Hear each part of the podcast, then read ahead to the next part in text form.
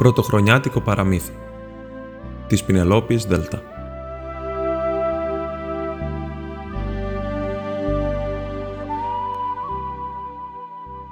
Μια παραμονή πρωτοχρονιάς, κομμένο στη γωνία μιας εξώπορτας, κάθονταν ένα αγοράκι και κοίταζε το αντικρινό φωτισμένο παράθυρο. Είχε νυχτώσει νωρίς και το χιόνι σκέπαζε τις πλάκες του δρόμου, τα φανάρια, τα δέντρα και τις στέγες των σπιτιών, πράγμα σπάνιο στην Αθήνα. Το κρύο ήταν δυνατό και τυλιγμένο στο παλιωμένο και σκισμένο ρουχάκι του, όλο και περισσότερο χώνονταν ο Βασίλης στη γωνιά της εξώπορτας για να ξεφύγει από τον βοριά που τον πάγωνε ως τα κόκαλα. Μα τα μάτια του έμεναν καρφωμένα στο φωτισμένο παράθυρο του αρχοντόσπιτου, αντίκριτου. «Πρωτοχρονιά αύριο», μουρμούρισε. «Διασκεδάζουν εκεί μέσα». Εκεί μέσα κοίτουνταν ένα παιδί με λιωμένο αχνό πρόσωπο. Κουτιά γεμάτα μπογιές, μολυβένια στρατιωτάκια, ζώα ξύλινα, σιδηρόδρομοι και καραβάκια που σκέπαζαν το κρεβάτι του, έστεκαν άγγικτα. Τα δύνατα χεράκια του έμεναν ακίνητα στο σεντόνι πάνω, δεν κοίταζε καν τα πλούσια δώρα γύρω του. Το κουρασμένο βλέμμα του ήταν καρφωμένο στο παράθυρο, όπου, στα σκοτεινά, άσπριζαν τα χιόνια της αντικρινής στέγης. «Τι συλλογίζεσαι, Βασιλάκη» ρώτησε η μητέρα του. «Κοίταζα τα χιόνια», αποκρίθηκε ο μικρός, «και συλλογιζούμουν τη χαρά να τρέχεις στους δρόμους, να βουτάς τα χιόνια, να τα μαζεύεις και να φτιάνεις μπάλες και να τις τεινάζεις στους περαστικούς, όπως την ζωγραφιά του βιβλίου μου, εκεί που είδα και το χριστουγεννιάτικο δέντρο με τα πολλά κεράκια. Αλήθεια, μητέρα, λες να βρήκε ο Νικόλας δέντρο τέτοιο εδώ; Ναι, παιδί μου, βρήκε και θα σου το φέρει τώρα στολισμένο. Δεν είναι πολύ μεγάλο όπως τη ζωγραφιά του βιβλίου σου, μα το στόλισε ο πατέρας σου και είναι πολύ όμορφο. Είσαι ευχαριστημένος; Ναι, είπε ο Βασιλάκης χωρίς ενθουσιασμό. Εκείνη την ώρα άνοιξε η πόρτα. Δύο υπηρέτες έφεραν μέσα ένα μικρό έλατο ολοφώτιστο και το έστησαν απάνω στο τραπέζι. Τα κλαδιά ήταν φορτωμένα χρυσά και ασημένια στολίδια, παναράκια και μπρίλες. Παντού στέκονταν όρθια τα αναμένα χρωματιστά κεράκια και τα μεγαλύτερα κλαδιά λίγιζαν από το βάρος των παιχνιδιών που κρέμουνταν δεμένα με κορδέλες. Ε, Βασιλάκι, σ' αρέσει το δέντρο σου, ρώτησε ζωηρά ο πατέρας του. Ο μικρός το κοίταξε μια στιγμή με σβησμένα αγέλα στα μάτια. Το φανταζούμουν ωραιότερο, είπε με τη βαρεμένη του φωνή και το βλέμμα του γύρισε πάλι στο παράθυρο και στα χιόνια του αντικρινού σπιτιού. «Πατέρα, λες του χρόνου την πρωτοχρονιά να είμαι πια καλά και να βγω κι εγώ στα χιόνια». «Ναι, παιδί μου», είπε ο πατέρας. Και η μητέρα βγήκε από το δωμάτιο για να κρύψει τα κλάματα που την έπνιγαν. «Τι όμορφα που θα είναι να τρέχει στα χιόνια», είπε συλλογισμένο Βασιλάκης. «Τι δεν θα έδινα για να δω τι γίνεται έξω».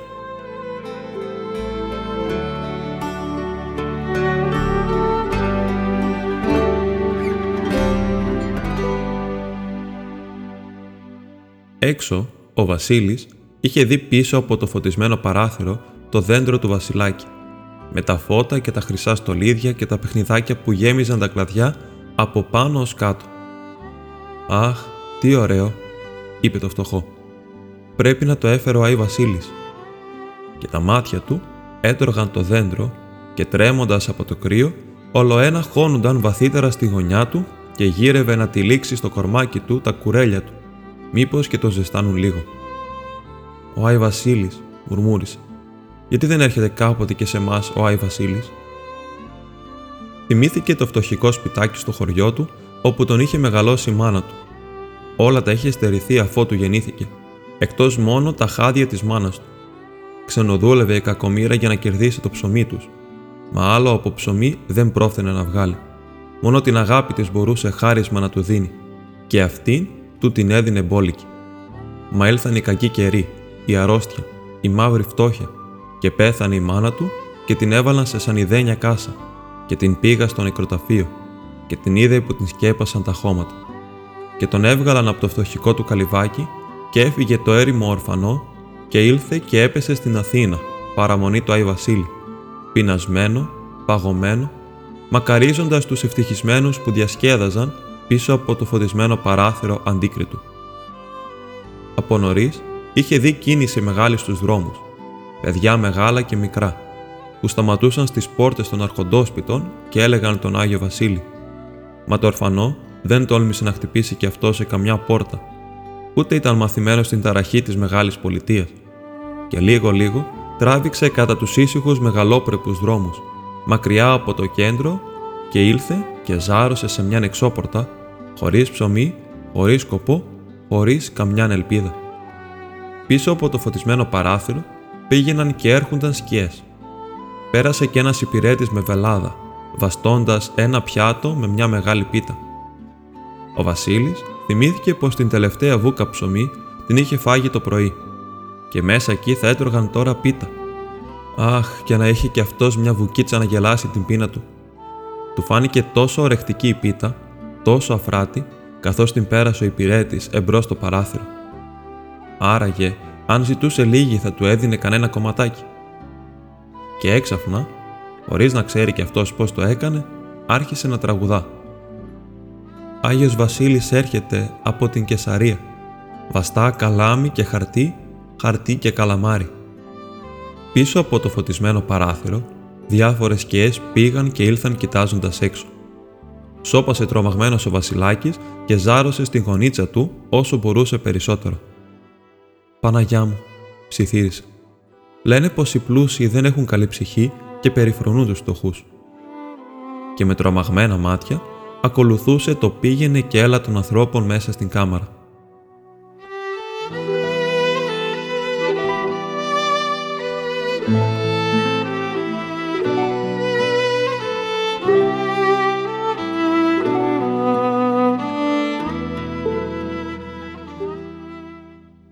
Στην κάμαρα είχαν κόψει την πίτα.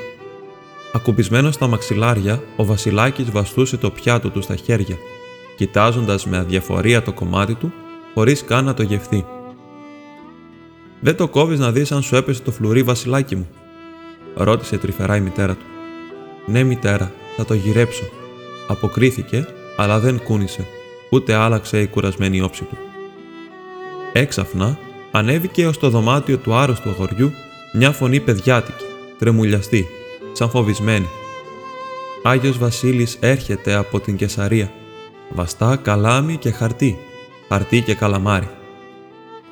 Ο Βασιλάκης ξαφνίστηκε. Άναψαν μια στιγμή τα μάτια του. Ζωήρεψε το μελαγχολικό του πρόσωπο. «Πατέρα, πατέρα», φώναξε. «Τα ακούς» τραγουδά απ' έξω. Θα είναι κανένα αγοράκι. Φώναξε το, πολύ σε παρακαλώ. Η μητέρα του είχε πάγει όλα στο παράθυρο, μα δεν είδε τίποτε. «Δεν βλέπω κανένα παιδί», είπε. Πατέρα, κοίταξε εσύ. Άνοιξε το παράθυρο. Φώναξε το παιδί να έλθει να πάρει από την πίτα το κομμάτι του φτωχού και να μας πει τι γίνεται έξω. Πήγε ο πατέρας στο παράθυρο, το άνοιξε, έσκυψε έξω, κοίταξε δεξιά, αριστερά, μα δεν είδε τίποτα. Έκλεισε το παράθυρο και γύρισε στο κρεβάτι του Βασιλάκη. Πέρασε το παιδί και πάει, είπε ζωηρά. Μα δεν πειράζει, θα περάσει κι άλλο, και τότε το φωνάζομαι. Δοκίμασε την πίτα σου ωστόσο. Μα ο Βασιλάκης δεν πεινούσε. Έσπρωξε το πιάτο του, ακούμπησε στα μαξιλάρια και έκλεισε τα μάτια. Η ζωηράδα του προσώπου του είχε σβήσει. Το φλουρί της πίτας δεν τον ενδιέφερε. Ούτε το δέντρο όπου είχαν σβήσει πια τα κεράκια, ούτε τα δώρα του. Τον δρόμο μόνο συλλογίζονταν. Και το παιδάκι που μπορούσε να πει την ομορφιά της ελευθερίας, τη χαρά να τρέχεις και να βουτάς τα χιόνια, είχε περάσει και πάει. Θέλεις, παιδί μου, να φας την πίτα σου αύριο, ρώτησε η μητέρα χαϊδεύοντας γλυκά το μέτωπό του. Ναι, μητέρα, αύριο. Η μητέρα έκανε νόημα σε όλους να βγουν από το δωμάτιο. Ο Βασιλάκης ήταν κουρασμένος. Ο Βασιλάκης ήθελε να κοιμηθεί. Πήρε το πιάτο με την πίτα και το ακούμπησε στο τραπέζι, κοντά στο κομμάτι του φτωχού. Έσβησε τα φώτα, άναψε την καντήλα, πήλησε γλυκά το αγόρι της και βγήκε από το δωμάτιο.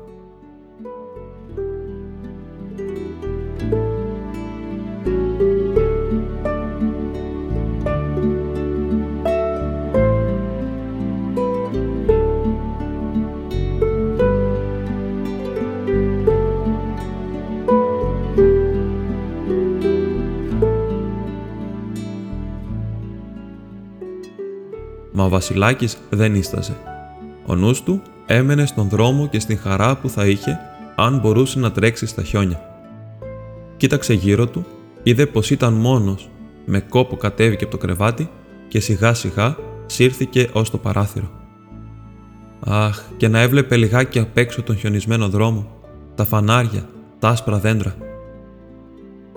Με δυσκολία γύρισε το πόμολο. Άνοιξε το παράθυρο και έσκυψε έξω. Το κρύο τον ξάφνισε. Του έκοψε την αναπνοή. Ζήτησε να στηριχθεί στο πεζούλι του παραθύρου, μα όλα γύριζαν. Του φάνηκε πως πέφτει. Έξαφνα από το παράθυρο πήδησε μέσα ένας άνθρωπος και ο βασιλάκης από το σάστισμά του ξέχασε την ζάλη του. Ήταν γέρος, χιονοσκεπασμένος, με μακριά καλογερικά ρούχα και μεγάλα άσπρα γένια. Τον κοίταξε ο βασιλάκης και τον ανεγνώρισε.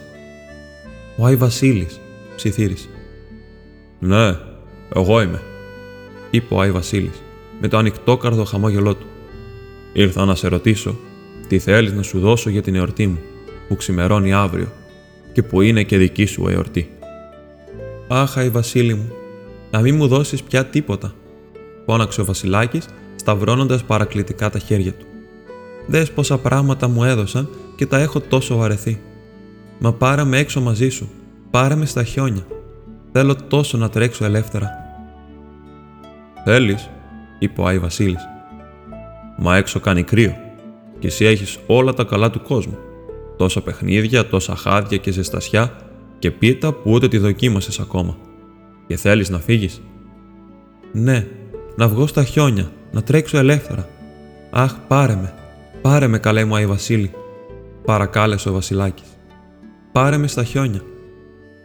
Ο Άι Βασίλης χαμογέλασε πάλι. Καλά, είπε. Εγώ σήμερα δεν χαλώ χατήρι κανενός. Έλα μαζί μου αφού το θέλεις. Και πήρε τον Βασιλάκη στην αγκαλιά του και πέταξε από το παράθυρο που έμεινε ανοιχτό.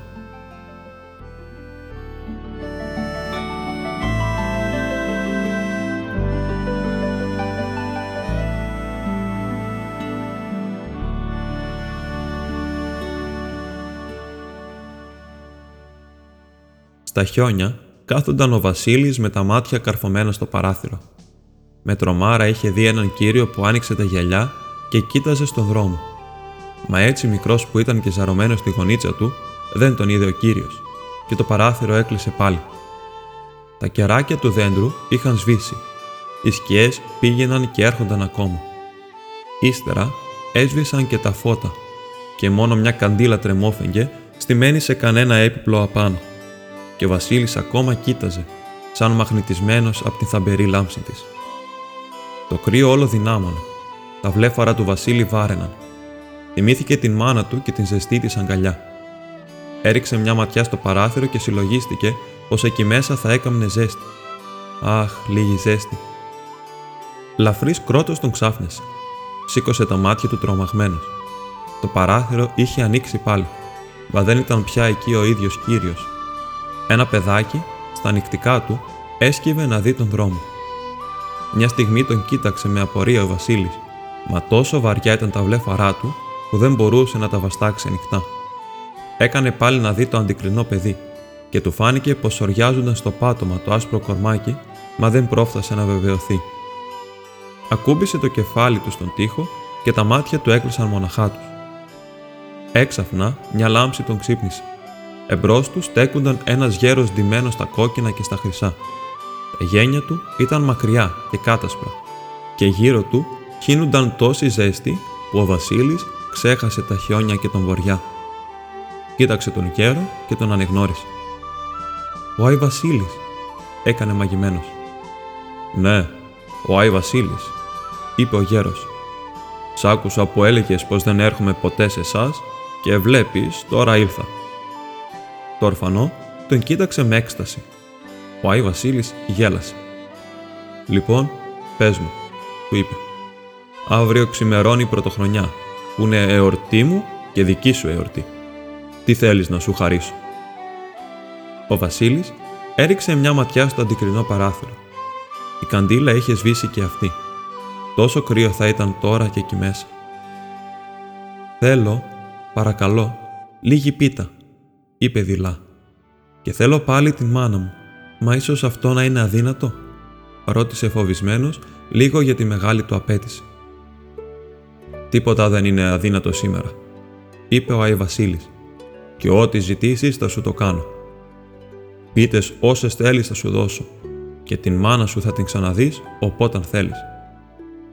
Μα σκέψου, είναι και μερικά παιδιά που λαχταρούν την ελευθερία σου.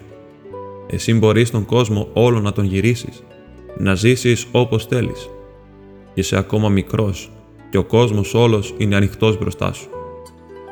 «Αχ, όχι καλέ μου Άι Βασίλη», παρεκάλεσε ο μικρός. «Μόνο πάρε με στη μάνα μου και δώσ' μου λίγη πίτα και για εκείνη που δεν έχει φάγει τώρα τόσα χρόνια». «Καλά», είπε ο Άι Βασίλης, με το καλό του χαμόγελο. «Σήμερα δεν χαλώ κανενός χατήρι.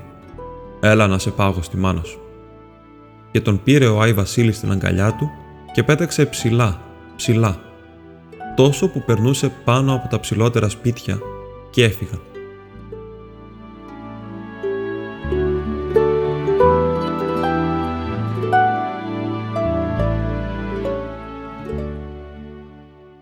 Το πρωί της πρωτοχρονιάς, την ώρα που χαρούμενες χτυπούσαν οι καμπάνες σε όλες τις εκκλησιές της χώρας, βγήκε ο Νικόλας ο υπηρέτης με μάτια κοκκινισμένα από τα κλάματα στο χιονισμένο δρόμο.